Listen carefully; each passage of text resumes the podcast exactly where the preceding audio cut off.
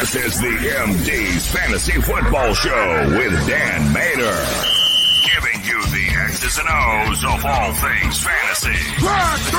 Matchup.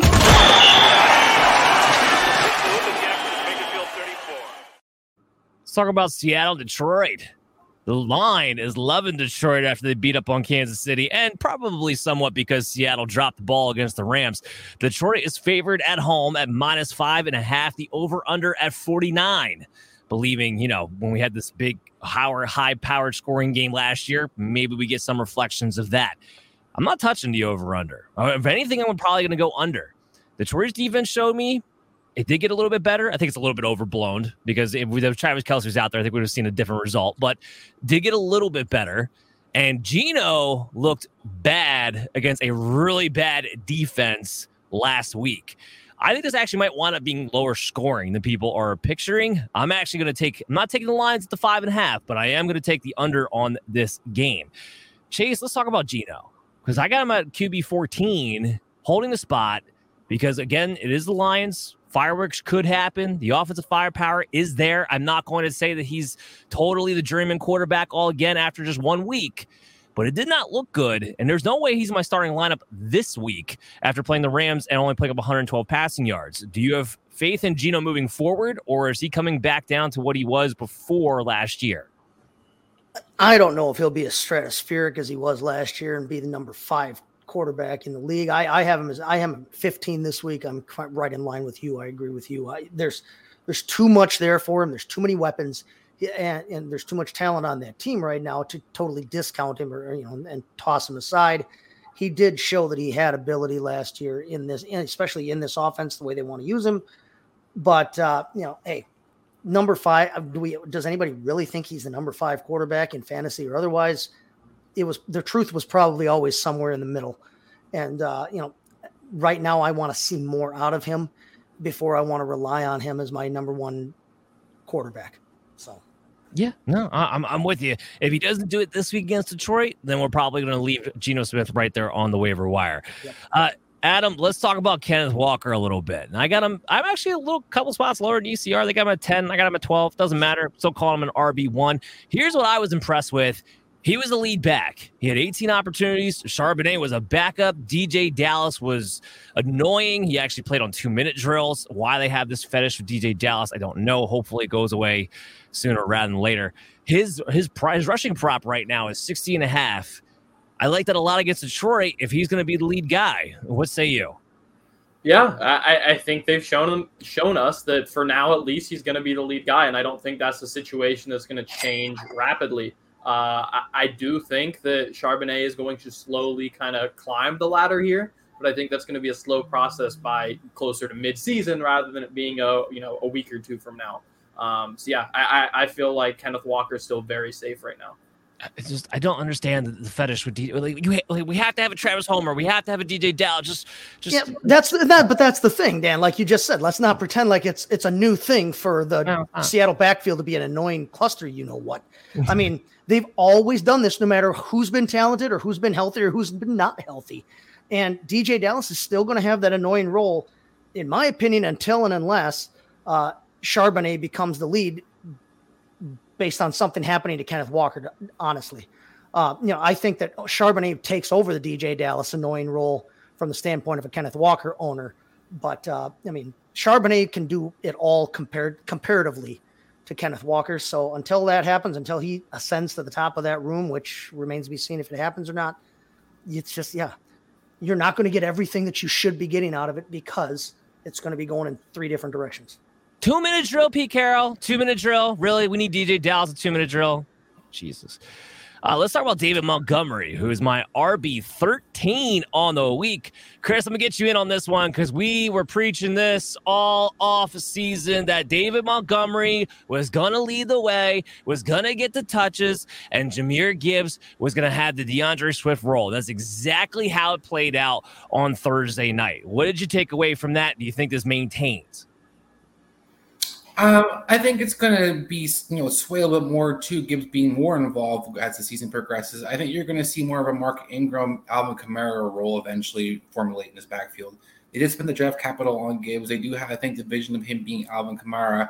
But I think right now, especially against the Chiefs, what they were trying to do is be out physical this team. They had a game plan that they were going to be physical. They were going to try to establish the line of scrimmage, and they were going to give the guy, David Montgomery, the, you know, the, the cut touches in a sense. But I also see a trend as you talk about different guys getting rotated in these backfields and who's playing, who's not playing. A lot of these rookie guys aren't being trusted by their coaching staffs to play in pass adjust situations. And I think that's why you see these other guys randomly get thrown out there or different situations where guys are being pulled off the field when their teams are down and somebody else is playing for them. I think it's another situation where you saw something similar to that happen where it's just not trusting, you know, the young kid kind of play with third down pass situations. And I think that's why, you know, Gibbs wasn't involved in the passing attack. People thought he was going to be as much either. And I think moving forward, you're going to have pretty much a 50-50 split probably, but it's going to be Montgomery who's going to do a lot of the you know the heavy lifting in a sense. Uh, I think a good comparison backfield could be Detroit's backfield last year, or even looking at what Dallas was last year with Ezekiel Elliott and Tony Pollard the last few seasons, where they had an explosive guy who gets you know the big plays and the guy who kind of does the dirty work and gets touchdowns. Couldn't say it better myself. When you're a young running back and you're not quite there at pass protecting yet, don't be surprised to come off on third downs every once in a while. I will say this: Montgomery didn't get targeted at all. So the Lions, for a team that mm. typically would involve their running backs in the passing game, it didn't really wind up happening all that much. Uh, last week, you know, 55 snaps. The Gibbs is 19, took all the goal line work, but it was also the pro game script. And that's what I think is going to be the big thing for Montgomery. By the way, I'm hitting his over at 58 and a half rushing yards this week because I do think they're going to have a pro game script again. On that note, I do have Gibbs at RB15, believe it or not, because what I saw from him was a guy who's ready to explode. There was a couple times where he could have took one to the house. Like he was just he was on the cusp there. So I'm not sleeping on Jahmyr Gibbs by any means at all. Uh, wide receiver wise, Amon-Ra St. Brown, plug him in. We gotta love him quite a bit. And DK Metcalf getting back on track with the touchdowns. Let's talk a little Tyler Lockett there, uh, Chase. Help me out here. Tyler Lockett, you know, he he still worked ahead of Jaxon Smith-Njigba, but wound up getting one less target. You think this is just Tyler Lockett being boomer bust, or are you starting to get a little bit worried that Smith is going to eat enough away where Lockett might not be as consistent as years past? You know, I hey, I've said it before that I mean the last last few years Tyler Lockett's consistency increased exponentially to where you could rely on him every single week as opposed to trying to throw the dart and figure out which week was going to be his 32.4 points, you know, in that game. Um, but now they've got Jaxon Smith-Njigba there. That's by far the best third talent they've had there, regardless of other position. Uh, you know, in the passing game, uh, and so there's there's competition now for targets opposite DK Metcalf. So I think Tyler Lockett may be a little more volatile. I'm not buying into the ascendancy of JSN quite just yet, and and and discounting Tyler Lockett. I still think Tyler Lockett is the number two in this in this passing offense, and you know, it's a good, we know it's a good enough passing offense to sustain good numbers from their receivers. Um, Metcalf is going to be your sure thing, your steady thing. I think Lockett is going to be volatile. I think JSN is going to get his occasionally, but uh, it's going to be up and down until until until one of those two isn't there and can take over fully the role that right now they honestly both fill. Yeah, no, 100%. I still have Lockett as a top 20 receiver this week. He's still going to be in my lineup. Uh, Sam Lilly, who at the flex? Nico Collins, David Montgomery, Jordan Addison, or Javonte Williams? Well, just based on my rankings alone, it would be an easy David Montgomery for me. Adam, yep. what do you think? I'm also pretty handedly David Montgomery. All right, we have another question from Cruz Garcia. Would you trade Drake London for Joshua Kelley? I'll go back to Adam again on this one. No, uh, I would not.